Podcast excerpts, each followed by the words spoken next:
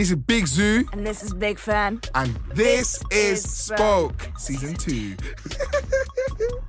we are hosting the freshest, most vibrant, and entertainment podcast out there. Yeah? So, what we do is we drag big topics from the timeline to create meaningful conversations featuring some of the most inspiring characters from our communities. We've got some big names in there. I lost my virginity at like 17, so. Oh. So Mike Lost don't even believe me. microphone. The Mike's like, you're chatting shit, bitch. This shit. You, you be lying at one extra. You be lying at MTV. Now you want to take your lying ass here to Penguin? Even the camera went, Get ah, your bitch. ass out of this place. Live music exclusives at J Hope. Where else can you hear classical music on a podcast, man? Where else can you hear it? Trust. Love Island. Oi, that's hard. There's a different twang on it and it's different. It's got an accent. Jeez. From accent.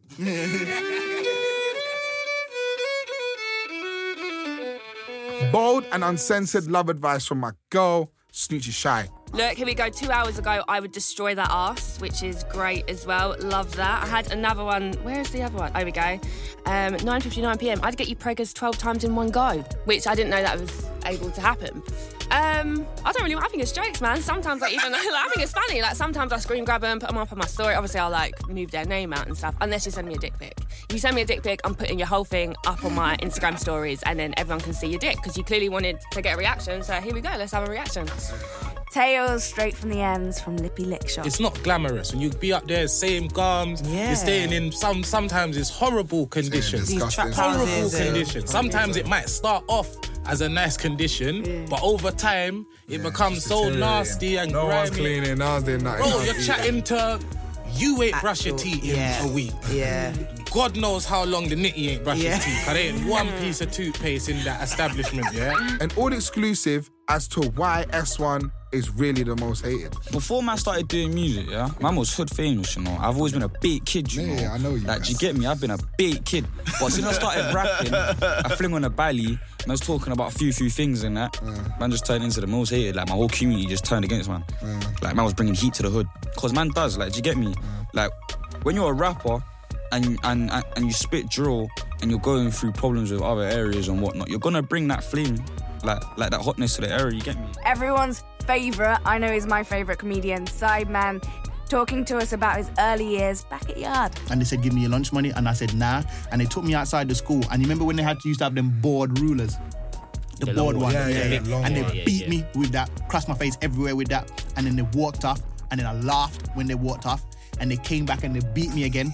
and then when they walked off, I said, all right, I've learned, I'm not gonna laugh, but I'm gonna smile so I can feel some power within myself. But one of them turned around just as I went to smile and saw me smile. And they came back and gave me another beating. Am I scared of the modern standards of beauty? Am I beautiful enough, even though I'm a peng bro? But do you think you would feel the same if you had a receding hairline and your beard didn't connect? Ooh.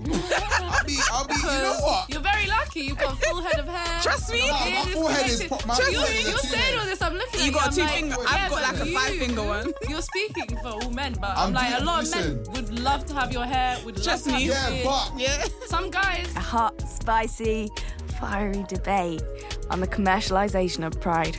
They are a commercial entity. They sell things. What else were they going to do? They're going to sell something with a flag on it. They're going to sell something that has LGBT on to kind of distance ourselves from these brands who are ultimately using identity, yes, to promote themselves. At the same time, they're promoting LGBT equality. They're promoting acceptance. They're promoting love. we are so lucky and this is great, but I also think it's a trick of capitalism for us to be made to feel like we're so lucky. You know, it's like you're so lucky that these brands who essentially like run the world and have so much power are okay with you being gay and we're actually going to use your bodies to help, you know, promote us and our image. And what? Where do we where do we go from there? this is Spoke. And we're back for season two. We have guests ranging from everyone's favourite rapper, novelist to comedian Sideman, authors Chelsea and Ore from Merky Books, Radio 1 Extra presenter Snoochie Shy, and loads more. So you know what to do. Get in your podcast app and download This Is Spoke, the UK's hottest podcast about youth culture.